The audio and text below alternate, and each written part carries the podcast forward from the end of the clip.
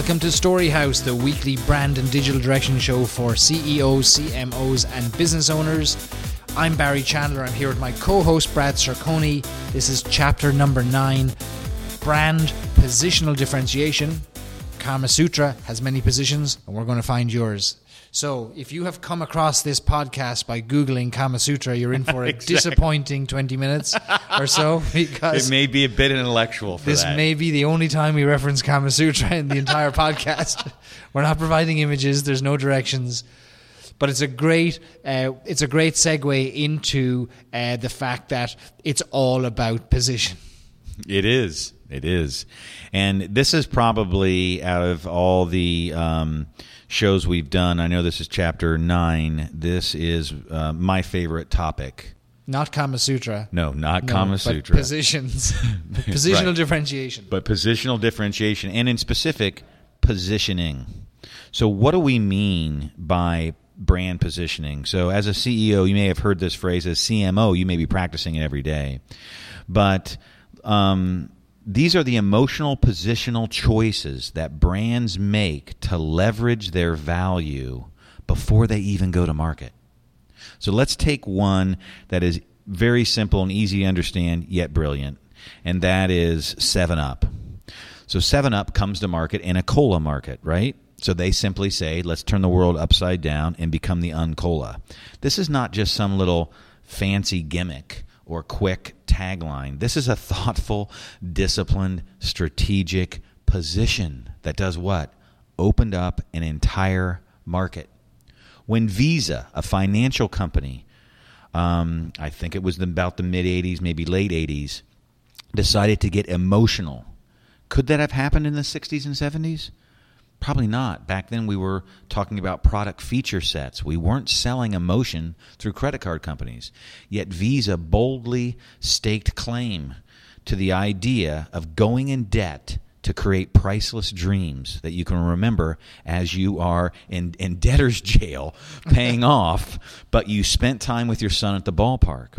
So they positioned, didn't they? They, yeah. they positioned the accumulation of debt as the way to live life because only humans care about capturing moments that are truly priceless.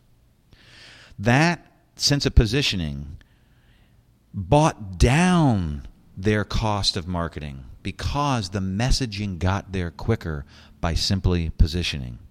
The, the, the, the third thing I'd like to talk about is the third example before we get into why positioning matters is this idea of, of built Ford tough.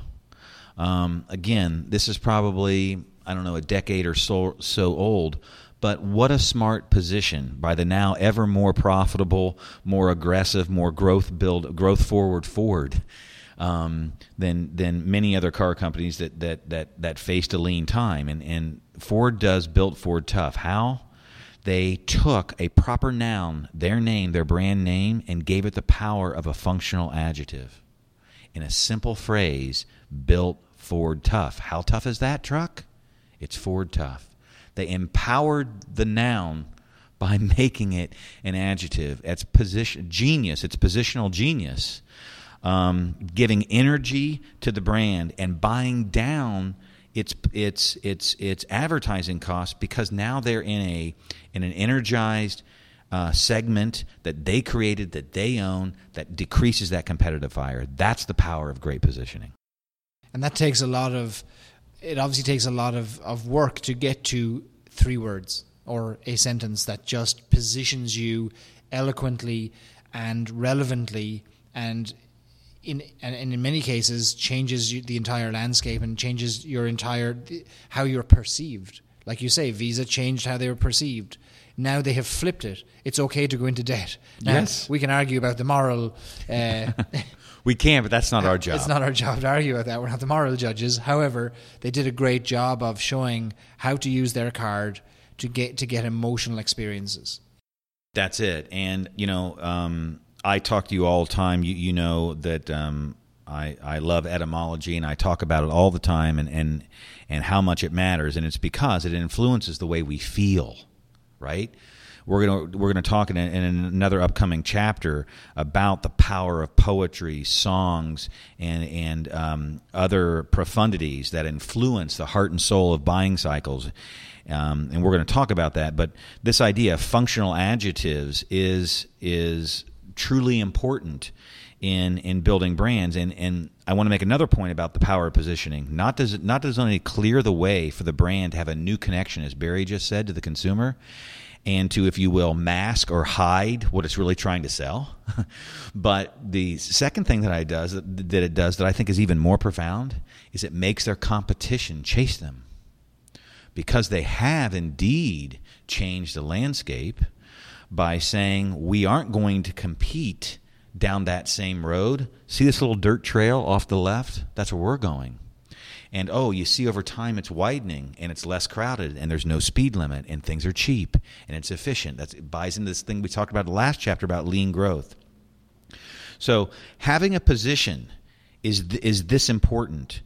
I would argue that if you go to market and you don't have a clearly defined position, it could cost you five, ten, a hundred times more to get a message of the same threshold with the same impact out there in the world than it would if you would have waited six months and created a killer position before buying but before paying those monies to spread a message of commoditization that creates clutter and lack of clarity. And you make the point that position positional differentiation and a positional statement or line is very different than just a tagline or a slogan.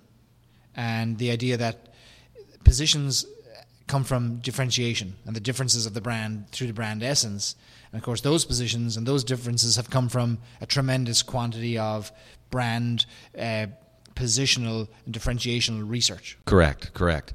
Yeah, and so, you know, a commoner might say, Oh, I really love their tagline. Well, listen, we live in a world of nine second thoughts, of 30 second spots, and 60 second um, um, um, you know radio loops. We don't have time to do anything with copy and creative that doesn't influence the heart and soul.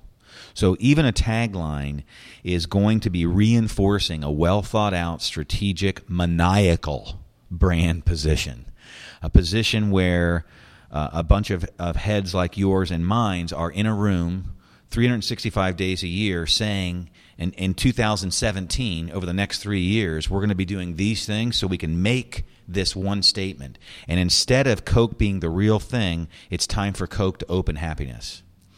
Though that might seem as simply an emotional tagline to the consumer who is gulping it down it means so much more than that you can listen to Ryan Seacrest as he, as Coke is talking about doing t- spots right now that end with open happiness, but um, Ryan Seacrest does live reads that says you remember your first kiss on your on your mother's porch on that swing, you probably popped open a Coke. So Coke isn't selling at that moment a tagline. they are selling an more they're making an emotional assault on your on, on your first bit of sexuality. So it is much more than a tagline, though taglines may d- indeed reinforce or open up or act as gateways, if there is such a thing, as gateways, like a gateway drug, to an emotional position. And, and these positions, Barry, as you and I have talked, come from this idea of differentiation. So l- let's talk about what that means for you as a CEO, a CMO, or a business owner. Again, instead of rushing to market with with a with a with lack of discipline in finding the position or because you have a great product let's rush to market without a position. No. We have a we have an invention. I have a patent. Let's get out there. No actually let's not.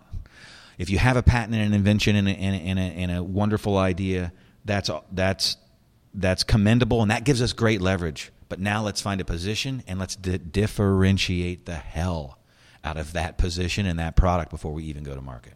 And that differentiation, it has to be true. I, the, what's interesting, you know, we've discovered brands of we've worked in brands where the brand essence and the, the position that they claim is not always true, and and if you can't be tough and, and true with yourself before you take your product to market, don't take your product to market.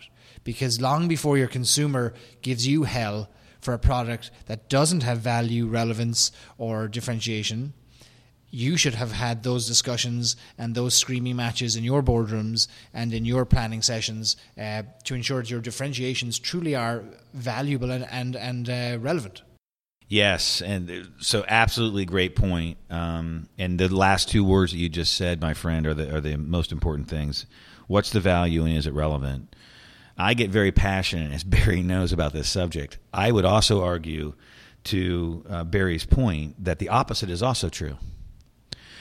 I don't know how many companies we have branded, probably probably in the likes of 500 to 1,000. Um, and we have found that they have left on the table all these differences. They're highly successful businesses, been around for three or four generations. Yet, after we do some differential research, guess what we find out?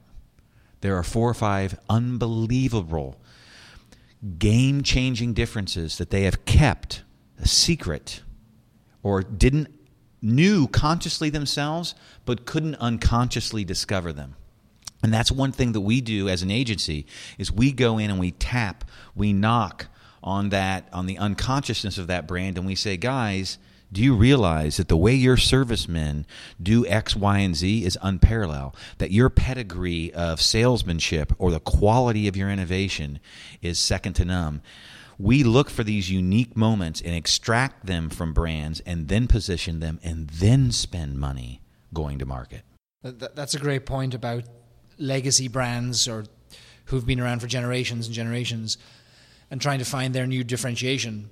I had a conversation yesterday with, with, with, two different restaurant chain owners, and one had had a presentation from us, and we had shown him, and they're both legacy, both legacy restaurant chains, and one had had a presentation from us where we presented back the emotion of the brand to them that they never knew even existed. Now they've right. been in business for twenty odd years, twenty five right. years and the other restaurant owner who was listening to this conversation asked a very pertinent question. He said, How do you infuse differentiation into a legacy brand? Which is a great question. And I think you, you, you've answered that there by looking for that. You look for that differentiation you look for that emotion that you can feed back in. They've been successful despite sometimes, yes, despite not having these kinds of differentiation. Maybe it's they've had unbelievably aggressive sales teams. Maybe they are a a, a necessary item that you have to have to eat or drink or buy every day, right? And maybe they, they, and maybe they just operationalize well. Okay, but even that's got a lifespan because right. they are the things that are easier to beat you on than emotional differentiation and position differentiation. I can beat, I can find a way to beat a company on operations. I can find a way to beat them on sales. I can't often find a way to beat somebody on an emotional, researched, well positioned differentiation. Yes, that's so true. And if you did find a way to beat them, it's going to take you some time. These other things may not, right? You can copycat, you can create efficiencies. Um, I remember Harry Beckwith in one of the first marketing books I read, this was probably 10 or 15 years ago, he said, the cheapest marketing, the cheapest marketing implement is a number two pencil. And he said because it both has an implement that writes a piece of lead at the top where you can scratch out their price and put a lower price on your product. and then they can take the eraser of the same pencil and erase your now lower price and, and give you yet another lower price. So price is not a differentiator and it is the ignorant marketing tool. Right. Right? Even though Walmart argues that they have everyday low prices and always low prices, blah, blah, blah, as does Meijer, as does Kroger with its um, coupon challenge, uh, as do as does Giant Eagle with using the word value. We all have our way to talk about price, but this is not our end all be all difference, right? Um, obviously, Walmart is talking about um, creating better lifestyles right now in its campaigns because they save us money. Right. So that's a wonderful thing. So on differentiation, um, Barry and I typically use just so you know if you're out there thinking about how okay if I find a position, so what now? What what's next? Well, what's next is find find differences. As Barry said, once you do, it's very hard to combat against in a, in a competitive landscape and a competitive market. There are somewhere between 20 and 30 um, differentiated points that we use. I will not bore you with what these are, but some of them are uh, things like speed, some are uh, how a product is made, some are things we've talked about in other chapters, such as philosophy. Do you have that list of them all that we can put in the show notes? Yes, sure, we, we, we Okay. do. And um, they're very interesting. One is a, a commandment. You know, some of these we have learned over the years, some of these we have added out of necessity. Um, newness, the idea of being new. I would argue to you that you could differentiate something new in a marketing compelling, well positioned way that is not that inventive, that is not that creative, and it could sell very well. I don't care if it's a chia pet, if it's silly putty, or if it's a pet rock. Um, or if it's a, um, a, a, a, a dashboard holder for your cell phone so it doesn't slide around in your car. We wouldn't argue that these are giant brand moves, but we would argue that they're well positioned and they had some immediate differentiated attributes that made them money and made the brand productive. So, differentiation with behind differentiation behind a strong position is the one two punch of branding and marketing. Otherwise, you are truly putting out a a follow me product sitting in a sea of sameness. A follow me product sitting in a sea of sameness creates bankruptcy because you're going to have to pedal, pedal, pedal, pedal advertising and marketing uh, to fight against that clutter because no one will be able to decipher the value or find the value of why they want that particular product. So I guess out of this section, what we're what we're trying to drive home here, this chapter, more than anything else, is this idea that if retail is location, location, location, brand is position, position, position. And behind that position is an entire portfolio of differentiation that creates the willingness, the, the, the, the, the wanting for consumers to interact, make a buying decision, and choose your product. How do you know when you are truly positioned differentially? Hmm. When you don't have the panic feeling of always having to sell. That's interesting. when and I know this from owning various businesses as an entrepreneur. When you have something that you are fearful isn't very different, what do you do? You say, I need more distribution. I need to find a cheaper price. I need to bundle it. I need to add value. What am I doing? I am moving from my marketing mind to my selling mind. And I'm hurting both sales and marketing by having such a compromise in my brain. What I should say is, hmm, I have the same shoes as Nordstrom on my website on Brad's Shoe Shop, Omar, Omar's Shoe Shop. I have the same shoes as Nordstrom. I have the same. I have a couple that Varvatos has given to me, and I have um, an entire line of Macy's. But my shoes come with funky shoestrings, something that is validated inside the brand. I'm not saying just to be gimmicky in that example. You have to think it through and find a position. Um, since you bring this up, there is a here. There is the best example of positional differentiation, in my opinion, in the last decade, and that is a guy by the name of Fluevog. He creates shoes. He has he's he's a Canadian. I bought a pair of shoes from his only retail store in America at the time. I believe it was Seattle in the late 80s, uh, early 90s. And on the bottom of every Fluevog sole, Fluevog sole, there are angels, there are statements inside the soles, and they are truly artful shoes. So he's not just selling shoes. He has differentiated a position. I have a pair that at the bottom that says they have little little angels in the rubber soles that are all drawn, hand drawn in the rubber sole, and it says Satan resistant. so the idea of yes, you can wear a shoe as a functional thing to get from point A to point B, that's true. But we as Americans, we as humans want things that are uniquely us, that serve us, that we love, whether it's color, style, um, um, the way it feels. All these things come from the very phrase positional differentiation. So I think what we've summarized here in this chapter is that position truly is everything, and that while Kama Sutra might have many positions, it is easy for you to find yours. So this has been chapter number nine of Story House, uh, brand positional differentiation. Kama Sutra has many positions. We hope we've helped you find yours or at least educated you on how you can go about finding it. It's been another great chapter. As always, if you've enjoyed our chapters of Story House, please, please, please go to iTunes and leave us a great review uh, so that others who come across it uh, may indeed listen in and join our community of Story Housers. We will be back next week with another chapter. Thank you very much for joining us. Thank you.